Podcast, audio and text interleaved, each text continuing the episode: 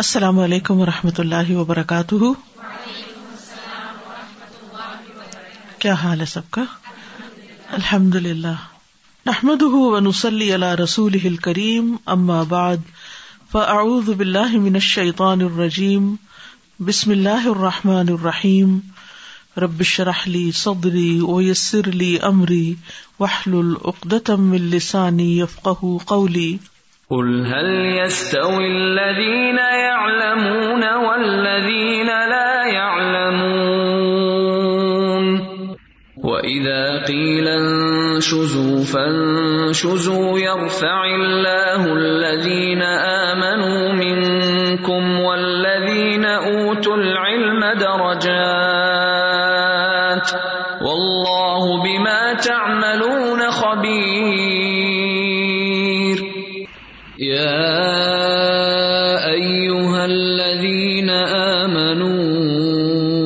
کتاب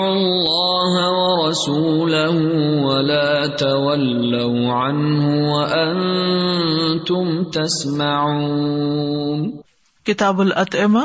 باب الحلوا والعسل میٹھے اور شہد کا بیان ہر میٹھی چیز جو کھائی جائے اسے عربی میں حلوا کہتے ہیں یعنی حلوا کیا ہے سویٹس میٹھی چیز اور یہ مومن کے مزاج کے مطابق ہے کیونکہ مومن کی باتوں میں بھی مٹھاس ہوتی ہے اس کے کردار میں بھی ایک سویٹنس ہوتی ہے رسول اللہ صلی اللہ علیہ وسلم میٹھی چیز پسند کرتے تھے اور اس میں ہر طرح کا میٹھا شامل ہے یعنی جب حلوا کا لفظ ہم بولیں گے تو اس میں ہر طرح کی شیرینی شامل ہے جیسے بازار سے مٹھائیاں ملتی ہیں وہ بھی اس میں آ جاتی ہیں گھر میں آپ کوئی سویٹ ڈش بناتے ہیں وہ بھی اس میں آ جاتی ہے ایز لانگ ایز طیب اور حلال ہو نبی صلی اللہ علیہ وسلم کی محبوب غذا تھی حلوہ اور اصل حضرت رضی اللہ تعالی عنہ کی حدیث سے جو دلیل ملتی ہے وہ دوسری حدیث سے ہے کہ گھی میں کچھ کھجوریں ہوتی تھیں تو اس طرح یہ ایک حلوہ بن جاتا تھا آپ بھی بنا کے دیکھیے گا یعنی گھی کے اندر کھجوروں کو پکانا اور رسول اللہ صلی اللہ علیہ وسلم چونکہ اس کو پسند کرتے تھے اسی طرح آپ صلی اللہ علیہ وسلم تمام طیب چیزیں پسند کرتے تھے آپ پاکیزہ تھے پاکیزہ چیزیں پاکیزہ لوگوں کے لیے ہوتی ہیں اور پاکیزہ لوگ پاکیزہ چیزوں کے لیے وقت تیب بات لت وقت بو لات اس کی ایک تفصیل یہ بھی کی گئی ہے کہ طیبات جو ہے وہ پاکیزہ چیزیں ہیں اور طیب لوگ طیب چیزیں ہی پسند کرتے ہیں آپ صلی اللہ علیہ وسلم خوشبو کو بھی پسند کرتے تھے کیونکہ سونگی جانے والی چیزوں میں سب سے عمدہ چیز خوشبو ہے اسی طرح اعمال میں سے بھی پاکیزہ اعمال گفتگو میں سے بھی پاکیزہ گفتگو اور میٹھے میں خاص طور پر شہد کو پسند کرنا ایک فطری عمل ہے کیونکہ شہد جو ہے ایک فطری میٹھا ہے یعنی مین میڈ نہیں ہے اللہ سبحان تعالیٰ نے اس کو بنانے کے لیے ہمارے لیے جنوب مقرر کیے جیسے دودھ ہے اسی طرح شہد بھی اور شہد کے بہت سے فائدے بھی ہم سب کو معلوم ہے قرآن مجید میں شہد کی مکھی کا ذکر بھی کیا گیا ہے شہد کی مکھی جو ہے وہ پاکیزا رس کھاتی ہے رسول اللہ صلی اللہ علیہ وسلم نے فرمایا مومن کی مثال شہد کی مکھی کی طرح ہے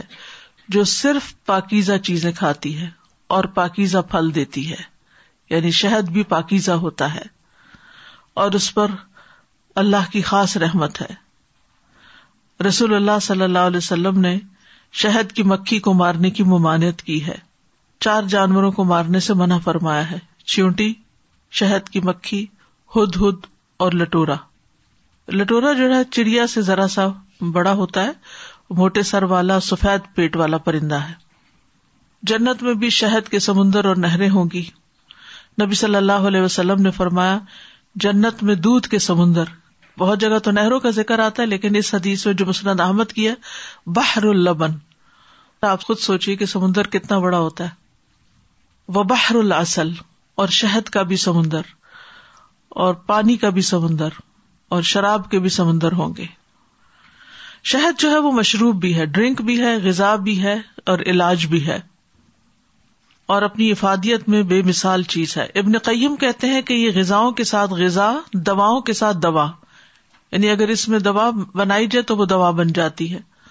اور مشروبات کے ساتھ مشروب اور میٹھی چیزوں کے ساتھ ایک میٹھی چیز اور مرہموں کے ساتھ ایک مرہم یعنی مرہم اپائنٹمنٹ کا کام بھی کرتی ہے اور فرحت بخش چیزوں کے ساتھ ایک فرحت بخش چیز ہے کہتے ہیں کہ ہمارے لیے افادیت میں اس سے بہتر اور اس کے برابر اور اس کے قریب قریب کوئی چیز پیدا نہیں کی گئی یعنی جتنے فائدے شہد کے ہیں اتنے کسی اور چیز میں کم ہی نظر آتے ہیں نبی صلی اللہ علیہ وسلم نے بھی فرمایا کہ شفا تین چیزوں میں ہے سینگی لگوانے میں جیسے کپنگ شہد پینے میں اور آگ سے داغنے میں مگر آپ نے اپنی امت کو آگ سے داغنے سے منع فرمایا ابو الحبت سے مربی ہے کہ ایک آدمی عبداللہ بن مسعد کے پاس آیا اور کہا کہ میرا بھائی بیمار ہے اور اس کا پیٹ خراب ہے اسے شراب پلانے کو کہا گیا تو کیا میں اس کو پلا دوں عبداللہ نے کہا سبحان اللہ اللہ نے کسی نجس چیز میں شفا نہیں رکھی یعنی جو چیز ناپاک ہے وہ شفا کا باعث نہیں وقتی طور پر ہو سکتا ہے کہ وہ سمٹم سب سائڈ ہو جائے لیکن وہ اس کا ریئیکشن کسی اور جگہ جا نکلے تو کلی شفا حاصل نہیں ہوتی شفا دو چیزوں میں ہے شہد لوگوں کے لیے شفا ہے اور قرآن سینوں کے لیے شفا ہے یعنی شہد فزیکل ڈیزیز کے لیے اور قرآن سینے کی بیماریوں کے لیے اور یہ ایک بہترین دوا ہے ایک شخص نبی صلی اللہ علیہ وسلم کی خدمت میں حاضر ہوا اور کہا میرا بھائی پیٹ کی تکلیف میں مبتلا ہے تو آپ نے فرمایا اس کو شہد پلاؤ وہ دوسری مرتبہ حاضر ہوا تو آپ نے فرمایا کہ شہد پلاؤ تیسری مرتبہ آیا تو آپ نے پھر یہی فرمایا تو اس نے کہا کہ میں نے تو اسے شہد پلایا ہے آپ نے فرمایا اللہ نے سچ کہا ہے اور تمہارا بھائی پیٹ کا جھوٹا ہے اسے پھر شاید پلاؤ چنانچہ اسے جب پلایا گیا تو اسی سے وہ تندرست ہو گیا یعنی جس سے یہ پتا چلتا ہے کہ بعض اوقات ایک بیماری سخت ہوتی ہے تو اس میں ایک دفعہ ایک ڈوز لینے سے یا دو دفعہ لینے سے بات نہیں بنتی اس کو طویل عرصے تک استعمال کرنا پڑتا ہے اور پھر اس سے فائدہ ہوتا ہے اسی طرح وہ شخص جس کا پیٹ خراب ہو گیا تھا شہد پینے سے اس کو بھی آپ نے مزید شہد پینے کے لیے کہا کیونکہ شہد کے اندر جو گندے مادے ہیں جسم کے اندر ان کو صاف کرنے کی صلاحیت ہوتی ہے بعض اوقات میدے کے اندر اتنی آلائش جمع ہو جاتی ہے کہ جب کوئی فوڈ ہم کھاتے ہیں تو وہ اس کے اندر ہزم نہیں ہوتی ڈائجسٹ نہیں ہوتی بلکہ میدا اس کو آگے کر دیتا ہے کیونکہ میدے کی جو لائن ہوتی ہے وہ ڈسٹرب ہو چکی ہوتی ہے تو جب شہد پلایا جاتا ہے تو وہ ہیل بھی کرتی ہے اس لائننگ کو یعنی اسٹامک لائننگ جو ہوتی ہے اور اس کے ساتھ ساتھ یہ کہ اس کو صاف بھی کرتی ہے جہاں جہاں گندگی وغیرہ پھنسی بھی ہوتی ہے اور یہ بھی کہا جاتا ہے کہ شہد کو جب گرم پانی میں ملا کے پیا جائے تو وہ زیادہ فائدہ مند ہوتا ہے اور بیماری کے لحاظ سے شہد کو بار بار پینا چاہیے ابن کئیم کہتے ہیں کہ شہد میں بہت عظیم فوائد ہے ابن قیم نے کتاب بھی لکھی ہے طب نبی پر اور ان کے فائدے بھی بتائے ہیں جو مختلف چیزیں آپ صلی اللہ علیہ وسلم نے ریکمینڈ کی ہیں کہ یہ رگوں اور انتڑیوں کے میل کو صاف کرتا ہے کھانے اور مرہم کی صورت میں استعمال کرنے سے رتوبتوں کو تحلیل کرتا ہے بوڑھوں اور بلغم والوں اور ٹھنڈے اور تر مزاج والوں کے لیے مفید ہے طبیعت کو غذا فراہم کرتا اور اس میں نرمی پیدا کرتا ہے پھر اسی طرح معجون جو بنتی ہے مختلف طرح کی دوائیوں کی حفاظت یعنی پرزرویٹو کا کام بھی دیتا ہے ناپسندیدہ ادویات کی کیفیات کو ختم کرتا ہے یعنی سائڈ افیکٹس کو بھی ختم کرتا ہے جگر اور سینے کی صفائی کرتا ہے یعنی بلغم وغیرہ سے پیشاب جاری کرتا ہے بلغم والی کھانسی کے لیے موافق ہے اگر اس کو روغن گلاب کے ساتھ ملا کر گرم کر کے پیا جائے تو یہ کیڑے مکوڑوں کے ڈسنے کی تکلیف اور افیون کے زہریلے اثرات کے لیے بھی فائدہ مند ہوتا ہے اگر صرف پانی کے ساتھ ملا کر پیا جائے تو باؤلے کتے کے کاٹنے کی بیماری سے بھی فائدہ دیتا ہے مہلک پھولوں کے کھانے سے جو تکلیف پیدا ہو جاتی ہے یعنی کوئی زہریلی چیز کھا لی تو اس میں بھی فائدہ مند ہوتا ہے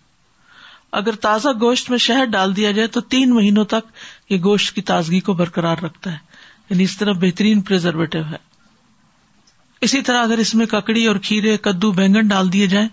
تو ان کی بھی حفاظت کرتا ہے یہ بہت سے پلوں کی چھ ماہ تک حفاظت کرتا ہے مردوں کی لاشوں کی حفاظت کرتا ہے اس کو الحافظ المین کا نام بھی دیا گیا ہے اگر جو والے جسم اور بالوں میں ملایا جائے تو جو اور جو کے انڈوں کو ختم کر دیتا ہے یعنی اگر سر میں لگایا جائے بالوں کو بھی لمبا اور خوبصورت بناتا ہے سرمے کے طور پر لگایا جائے تو آنکھوں کی تاریخی کو ختم کر دیتا ہے مسواک کے طور پر اس کو لگایا جائے تو دانتوں کو صاف کر دیتا پالش بھی کر دیتا ہے یعنی کہ اگر اس کو اپنی انگلی میں لگا کے دانتوں کو اچھی طرح ملے دانتوں اور مسوڑوں کی حفاظت بھی کرتا ہے رگوں اور مساموں کے منہ کھول دیتا ہے حیض جاری کرتا ہے خالی پیٹ اس کا چاٹنا بلغم ختم کر دیتا ہے میدے کے بالوں کو دھوتا ہے اور اس میں سے فضلات ختم کر دیتا ہے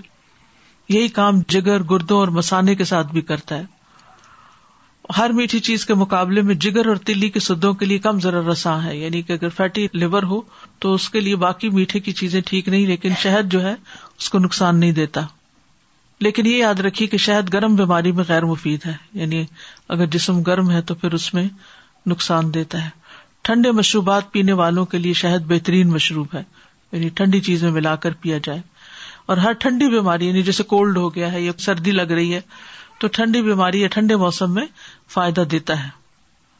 کیونکہ قرآن نے کہا ہے فی ہی شفا الناس تو یہ اللہ تعالیٰ نے بندوں کے لیے ایک دوا کے طور پر بھی اتارا ہے یعنی غذا بھی ہے اور دوا بھی ہے پہلے لوگ چینی نام کی کوئی چیز نہیں جانتے تھے شوگر نہیں بولتی تھی تو لوگ شہد ہی کا استعمال کرتے تھے چینی کی جگہ پر تو نبی صلی اللہ علیہ وسلم کی پسندیدہ چیزوں میں سے شہد بھی تھا حدس اسحاق ابن ابراہیم الحنظری ان ابی اسامتا ان ہشام کالا اخبر ابی ان عائشہ اللہ عنہا قالت کان رسول اللہ صلی اللہ علیہ وسلم حضرت اللہ تعالی عنہ کہتی ہے کہ رسول اللہ صلی اللہ علیہ وسلم حلوہ اور شہد پسند کیا کرتے تھے تو جو چیز آپ پسند کرتے ہوں ہمیں بھی اس کو پسند کرنا چاہیے سالبی کہتے ہیں کہ جس میٹھی چیز کو رسول اللہ صلی اللہ علیہ وسلم پسند کرتے وہ کھجور اور دودھ سے ملا کر تیار کی جاتی تھی جیسے شیر نہیں بنتا تو اسی طرح نبی صلی اللہ علیہ وسلم میٹھے کھانے کے طور پر حیض بھی استعمال کرتے تھے جس کا کل ذکر ہوا تھا حضرت صفیہ کے ولیمے میں کھجور پنیر اور گھی کو ملا کر جو حلوہ بنایا گیا تھا حیض اسی طرح اسیدہ عربی زبان میں عین سواد یا دالہ اسیدہ اس میں کھجورے گھی اور آٹا ملا کر انہیں حلوہ بنایا جاتا تھا پھر اسی طرح رسول اللہ صلی اللہ علیہ وسلم کے نزدیک سب سے زیادہ پسندیدہ مشروب وہ ہوتا تھا جو میٹھا اور ٹھنڈا ہو اور پھر آپ کھجوروں کا نبیز بھی بناتے تھے تین کھجورے یا پانچ کھجورے رات کو ایک گلاس پانی میں یا جتنا آپ کو پینا ہے اسے بھگو کے رکھ دیں اوور نائٹ وہ اس میں سافٹ ہو جائیں گی صبح ان کو چاہے ہاتھ سے سافٹ کر کے اس میں ملا لیں یا پھر آپ شیک کر لیں اور ان کو آپ پیئیں تو یہ بھی بہت سی بیماریوں کے علاج کے لیے مفید ہے حضرت عائشہ رسول اللہ صلی اللہ علیہ وسلم کے لیے بنایا کرتی تھی اور اسی طرح انگور کا بھی خشک انگور سے بن دلمی اپنے والد سے روایت کرتے ہیں وہ کہتے ہیں کہ ہم رسول اللہ صلی اللہ علیہ وسلم کی خدمت میں حاضر ہوئے اور ارض کیا اللہ کے رسول آپ جانتے ہیں کہ ہم کون ہیں کہاں سے آئے ہیں اور کس کے پاس آئے ہیں آپ نے فرمایا اللہ کی طرف سے آئے اور اس کے رسول کی طرف آئے بعض لوگ ایسی پہیلیاں بجواتے ہیں کہ آپ کو میرا نام معلوم ہے آپ مجھے پہچان گئے ہیں کبھی زندگی میں ایک دفعہ ملے ہوتے ہیں اور پھر وہ سمجھتے ہیں کہ شاید آپ کے لیے لازم ہے کہ آپ ان کو پورا پہچان جائیں تو بہرحال ان لوگوں نے بھی کچھ اسی قسم کا سوال کیا کہ آپ جانتے ہیں ہم کون ہیں کہاں سے آئے کس کے پاس آئے ہیں تو آپ نے فرمایا اللہ کی طرف سے اللہ نے بھیجا تمہیں اور اس کے رسول کی طرف آئے ہم نے کہا اللہ کے رسول ہمارے یہاں انگور ہوتے ہیں ہم ان کا کیا کریں آپ نے فرمایا انہیں خوش کر کے زبیب یعنی کشمش منقع بنا لیا کرو کشمش ڈرائی انگور ہوتا ہے نا ہم نے ارض کیا ہم زبیب کا کیا کریں آپ نے فرمایا صبح کے وقت بگو دیا کرو رات کو اسے پی لیا کرو اور رات کو بگو کر صبح کو پی لیا کرو اور نبیز مشکیزوں میں بنایا کرو مٹکوں میں نہیں کیونکہ اسے نچوڑنے میں جب تاخیر ہوتی ہے تو یہ سرکہ بن جاتا ہے ٹاکسک ہو جاتا ہے ٹھیک ہے تو اب آپ دیکھیے اس حدیث سے یہ بات تو پتہ چل رہی ہے کہ انگور کو کس طرح استعمال کیا جائے اور لیکن اس سے آپ کو نبی صلی اللہ علیہ وسلم کا معاملہ بھی سمجھ میں آ رہا ہے کہ کچھ لوگ سوال پر سوال کر کے آپ کو اریٹیٹ کرتے ہیں بعض اوقات بچے ماؤں کو بہت اریٹیٹ کرتے ہیں یہ کیا ہے یہ کیوں ہے یہ کیسے ہے بعض اوقات اسٹوڈینٹس میں سے کچھ ایسے ہوتے ہیں کہ جو اس قسم کے سوال کرتے ہیں کہ جو آپ کو تھکا دیتے ہیں تو ایسی صورت میں انسان کو اریٹیٹ نہیں ہونا چاہیے حوصلے اور تحمل کے ساتھ کسی سوال کا جواب مزاح کی شکل میں بھی دیا جا سکتا ہے یعنی اس کو لائٹلی لے کر اور کسی سوال کا جواب جو ہے اس کو ایک اچھے فائدہ مند انداز میں بھی بتایا جا سکتا ہے تو ڈپینڈ کرتا ہے کہ سوال کس قسم کا ہے اور اس کا جواب پھر آپ کو معلوم ہے تو بتائیں ورنہ آپ کہیں اللہ عالم یعنی مجھے اس کا نہیں معلوم اور ان سوالوں سے ہمیں ایک فائدہ بھی ہوا نا ہمیں جواب دینا بھی آیا اور دوسرے ہمیں یہ بھی پتا چل گیا کہ انگور کے ساتھ کیا کرتے ہیں اور منقع کے ساتھ کیا کرتے ہیں اور اس میں بھی بہت انرجی ہے آپ یہ ٹرائی کر کے دیکھیں کیونکہ میں نے اس کو پرسنلی استعمال کیا ہے تو آف اینڈ آن کبھی کبھار ایسے ڈیلی بیس پر نہیں اس میں گلوکوز ہوتا ہے نا بہت آپ کو اچھا لگتا ہے بہت انرجیٹک آپ فیل کرتے اسپیشلی اگر آپ تھکے ہوئے اور لو فیل کرتے ہوں صبح اٹھ کر تو آپ صبح اٹھ کر یہ اگر پی سکیں تو آپ اپنے اندر ایک بہت بہتر تبدیلی پائیں گے but pure local honey just for every buddies knowledge and I want do we know we can get it from جی زیادہ مفید ہنی وہ ہوتی ہے جو جہاں آپ رہتے ہوں اسی علاقے کی ہو اور پھر انپیسچرائزڈ جس کو ہیٹ نہ کیا گیا ہو یعنی را ہنی جس کو کہتے ہیں and also like we can instead of sugar is it kind of to put honey in tea but making it after making it little cold یا we can put yes honey کو ابالنا نہیں چاہیے اس سے اس کی پراپرٹیز جو ہے وہ بدل جاتی ہیں استاد منعقد we just mentioned it also has the property of relieving constipation And if anybody is suffering from that, it's best to have it in odd numbers early in the morning. And it also helps during menstrual cramps for women. Gyrations. I think it's very uh, beautiful that the Prophet sallallahu alaihi wasallam liked sweet things, because a lot of us like sweet things. Right? We have many sweet teeth, right? Um, and we feel guilty. And exactly, we feel guilty. But I think what's beautiful also is that he liked I mean, the sweet things that were available at the time, I guess, were dates and honey. Natural. Hmm. And really, if we incorporate dates and honey into our diet more than white sugar,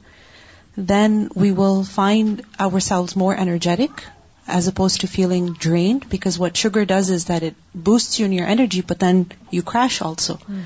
So even in your tea or coffee, like if you start taking honey, or in your milkshakes you start adding dates, in your baking also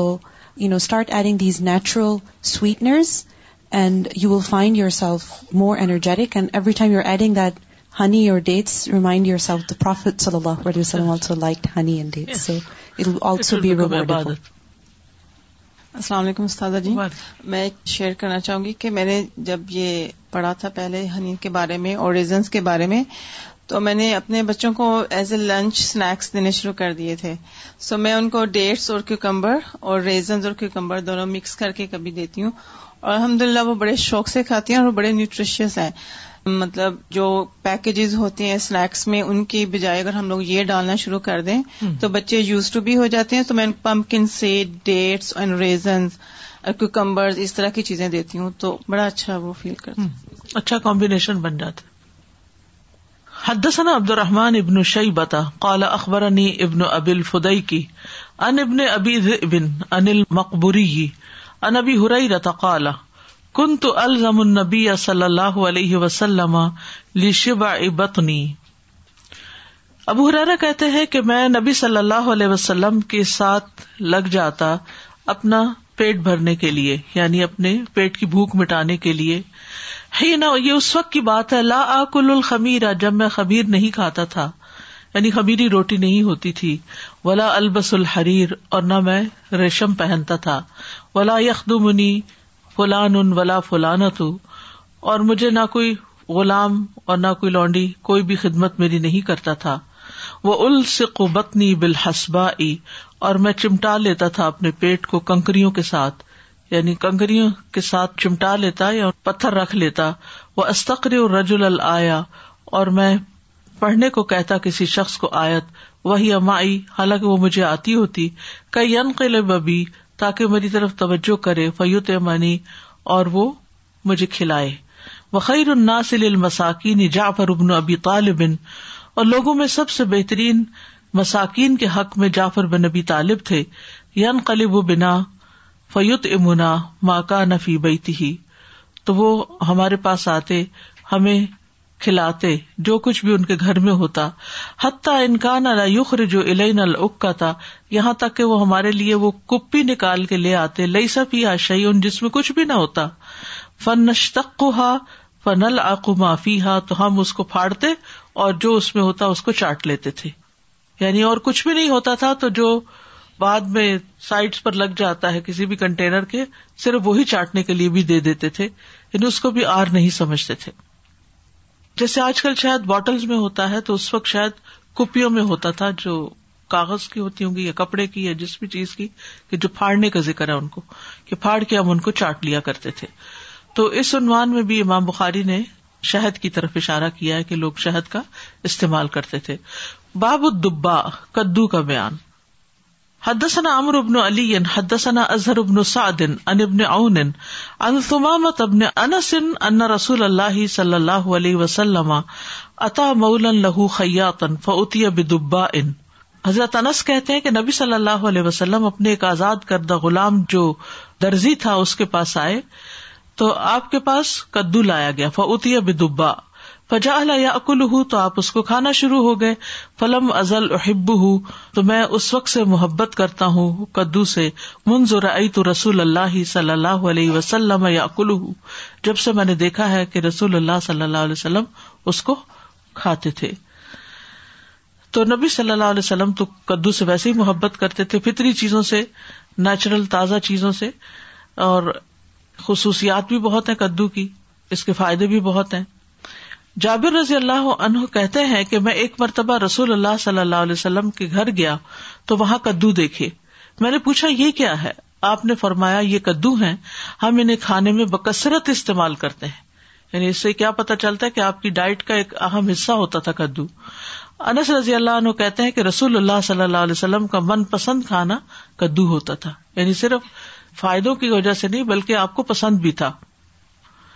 باب رجولی یا تکلف اتامل اخوا ہی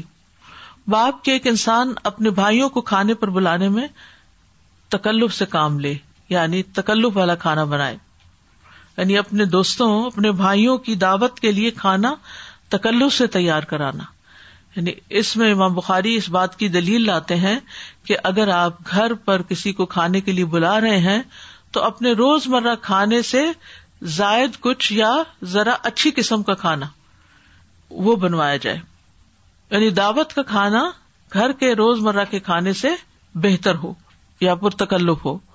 حد ثنا محمد ابن یوسف حد ثنا سفیان ان الع آمش انبی با ان انبی مسعود ان الصاری قالا ابو مسعود انصاری کہتے ہیں کان من الصاری رجل یو قال الہ ابو شعیب انصار میں سے ایک شخص تھا جس کو ابو شعیب کہا جاتا تھا اس کا نام کیا تھا ابو شعیب وکان غلام لحام اور ان کا ایک غلام تھا جو قسائی تھا گوشت بنانے والے کا پیشہ کرتا تھا فقالا تو انہوں نے کہا اسنا علی تعامن میرے لیے کھانا تیار کرو ادو رسول اللہ صلی اللہ علیہ وسلم میں رسول اللہ صلی اللہ علیہ وسلم کو دعوت دے رہا ہوں خامس خمسطن جو پانچ میں سے پانچویں ہیں یعنی ٹوٹل پانچ بندوں کا کھانا بنا دو یہ مطلب تھا فدا رسول اللہ صلی اللہ علیہ وسلم تو رسول اللہ صلی اللہ علیہ وسلم نے یعنی چار کو بلایا یعنی خود پانچویں تھے فتح احم رجول تو ایک شخص اور بھی ساتھ چل پڑا پیچھے لگ گیا فقال النبی صلی اللہ علیہ وسلم ان کا داؤ تنا خامس خم ستن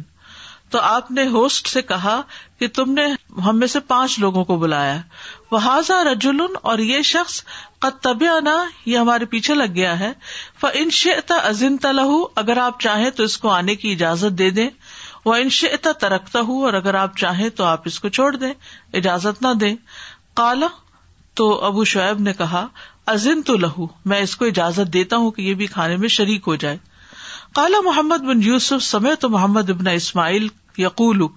اداکان القوم جب کوئی قوم دسترخوان پر بیٹھی ہو لئی بلو من صلاح اخرا تو ان کے لیے یہ جائز نہیں کہ ایک دسترخان والے دوسرے دسترخان والوں کی طرف کھانا اٹھا کر دیں کا مطلب ہے من ماطن ایک دسترخان سے دوسرے دسترخوان کی طرف بلا لیکن ایک دسترخوان پہ بیٹھے ہوئے باز باز کو دے سکتے ہیں فیتل کل اسی دسترخان میں او یا داؤ یا پھر چھوڑ دیں ٹھیک ہے دیں یا نہ دیں ان کی مرضی اس حدیث میں کئی ایک باتیں ہیں سیکھنے کی جو حدیث کی مناسبت ہے باب کے ساتھ وہ کیا ہے اس نالا تعامن ابو شعیب کا اپنے غلام سے کہنا کہ ہمارے لیے کھانا بناؤ ٹھیک ہے تو اس سے یہ پتا چلتا ہے کہ جب انسان کسی کو گھر پہ بلائے دعوت دے تو اس کے لیے مناسب کھانا بنائے اور مہمانوں کو پیش کیا جانے والا کھانا گھر کے کھانے جیسا نہ ہو ان کے لیے خصوصی کھانا بنایا جائے اس میں کوئی حرج نہیں گناہ کی بات نہیں لیکن یہ بات ضرور یاد رکھی جائے کہ اس میں اصراف نہ ہو کیونکہ اللہ سبحان و تعالیٰ اسراف کو پسند نہیں کرتے ضرورت سے زائد بنانا اور کئی کئی ڈشز بنانا اور پھر اس میں فضول خرچی کا ایلیمنٹ آ جانا یہ درست نہیں لیکن تکلف کا جواز ضرور ہے اب یہاں پہ جو صحابی ہیں انہوں نے اسپیشل کساب یا کسائی سے گوشت تیار کروایا عام طور پر جو گوشت خرید لیا جاتا ہے وہ جب پکتا ہے تو اس کی کوئی شکل نہیں نکلتی یعنی صحیح طور پہ کاٹا نہیں گیا ہوتا تو چونکہ یہ سستا ہوتا ہے تو اس لیے عموماً گھر کے لیے لوگ ایسا ہی گوشت خرید لیتے ہیں جو نارمل قیمت پر ملتا ہو لیکن اگر آپ گھر میں کسی مہمان کو بلا رہے ہیں تو پھر اس کھانے کی پرزنٹیشن اچھی ہونی چاہیے ایسا گوشت خریدنا چاہیے جو صحیح طور پر کٹا ہوا ہو تاکہ جب وہ پک کر سامنے آئے تو اس کا ذائقہ بھی اچھا ہو اور اس کی شکل بھی اچھی ہو پھر اسی طرح ایک اور بات یہ ہے کہ اگر آپ کو کوئی دعوت پہ بلاتا ہے اور اتنی دیر میں آپ کے گھر کوئی رشتے دار آ جاتا ہے یا کوئی مہمان آ جاتا ہے اور وہی وقت ہے آپ کا کسی اور کی دعوت پر جانے کا اب کیا کریں گھر پہ چھوڑ کے جاتے ہیں اس مہمان کو تو یہ بھی ٹھیک نہیں ہے اور اگر خود رہ جاتے ہیں تو وہ بھی ٹھیک نہیں ہے کیونکہ دوسرے شخص نے اہتمام کیا ہوا ہے اور اگر اس کو کہتے ہیں کہ اب تم گھر چلے جاؤ واپس کیونکہ میں تو کہیں جا رہا ہوں تو یہ بھی ذرا بد اخلاقی میں شمار ہوتا ہے تو چوتھی ایک آپشن رہ جاتی ہے کہ انسان میزبان سے اجازت لے لے کہ اس وقت یہ سچویشن پیش آ گئی اگر آپ اجازت دیں تو میں اپنے ساتھ فلاں کو لے آؤں اور اگر وہ اجازت دے تو لے جائیں اور اگر وہ کہے کہ نہیں مجبوری ہے گھر میں جگہ نہیں ہے یا ہے تو پھر اس سے اجازت مانگ لیں کہ مجھے اپنے مہمان کے پاس رہنے کی اجازت دے دی جائے لیکن یہ ہے کہ اگر کوئی شخص بغیر اجازت داخل ہوتا ہے تو وہ چور بن کے داخل ہوتا ہے اور وہ چکا بن کے باہر نکلتا ہے یعنی بن بلائے کسی کے گھر کسی کی دعوت پر نہیں جانا چاہیے کہ آپ کو پتا چلے کہ کسی کے گھر میں کچھ گاڑیاں باہر کھڑی ہیں اور کھانے کی خوشبو بھی باہر تک آ رہی ہے لگتا ایسا ہی ہے کہ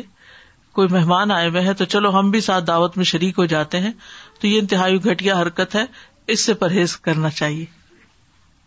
پھر اسی طرح اس حدیث سے یہ پتا چلتا ہے کہ دعوت میں گوشت کا اہتمام جو ہے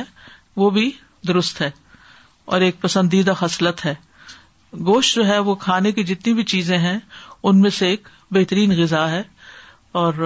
حضرت ابراہیم علیہ السلام کے گھر جب فرشتے مہمان آئے تھے تو انہوں نے بھی بنا ہوا بچڑا پیش کیا تھا جی ریگارڈنگ دا مینشن آف دبا I want to inform just make a mention that it lowers blood pressure it also lowers cholesterol it's very high in fiber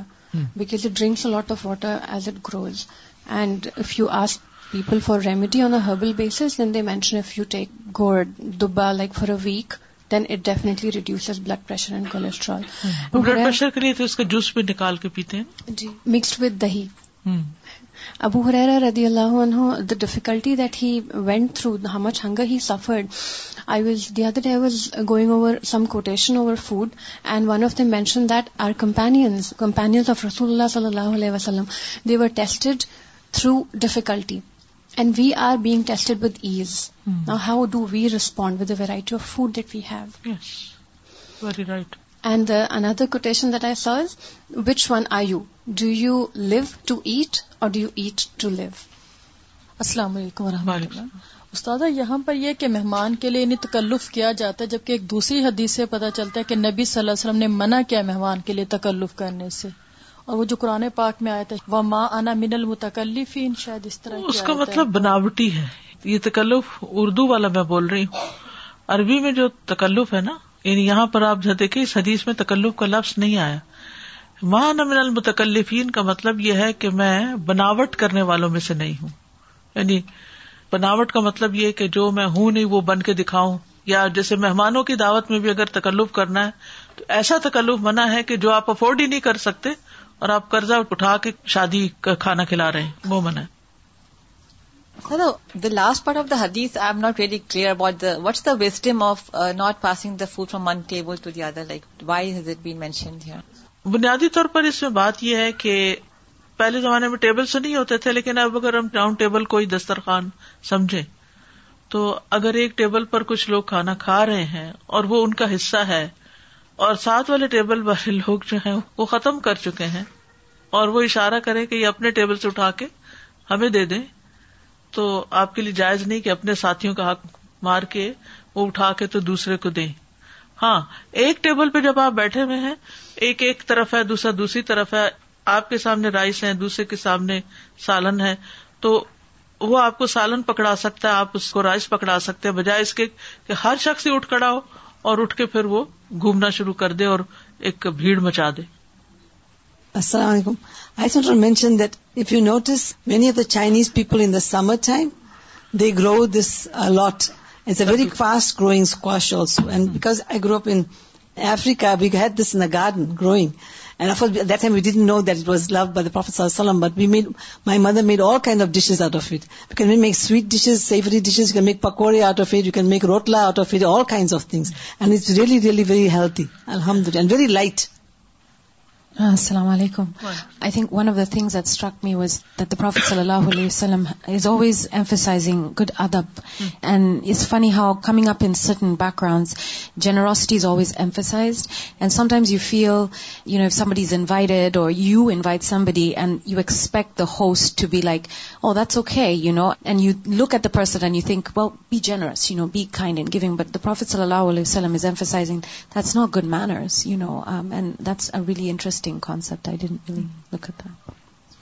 السلام علیکم سازا پیچھے والی حدیث کے اندر ذکر ہے کہ نہ ریشمی کپڑا پہننے کو ملتا تھا نہ کوئی غلام تھا حالانکہ اس سے پیچھے والی حدیث میں ذکر ہوا کہ ریشمی کپڑا اور سونے چاندی کے برتنوں میں کھانا منع ہے تو یہ ریشمی کپڑے سے مراد پھر کیا ہے لائک کیا چیز اس میں منع ہے کوئی خاص جی ریشمی کپڑے کا پورا لباس منع ہے لیکن اگر ریشمی کپڑے کی پٹی لگی ہوئی ہو جیسے آج کل آپ دیکھیں کہ امام حضرات جو اوپر سے اوور کوٹ پہنتے ہیں اس کے اوپر اسٹرپس ایک لگی ہوتی ہے یا جو ٹائی وغیرہ پہنی جاتی ہے اس میں تھوڑا ریشم ہوتا ہے تو اس حد تک بھی یعنی کوئی چیز اویلیبل نہیں تھی اور کوئی خادم بھی نہیں تھا یعنی بتانا یہ مقصود ہے کہ میں انتہائی غریب تھا ریشم کا کپڑا جیسے بوسکی وغیرہ پہننا یہ تو حرام ہے لیکن اگر ریشم جسم کو ٹچ نہیں کر رہا کپڑے کے اوپر جیسے یہ آپ بارڈر دیکھ رہے ہیں اگر جی۔ اس طرح کی ریشمی پٹی لگی ہوئی ہے اور جیسے شادی کے موقع پر ریشمی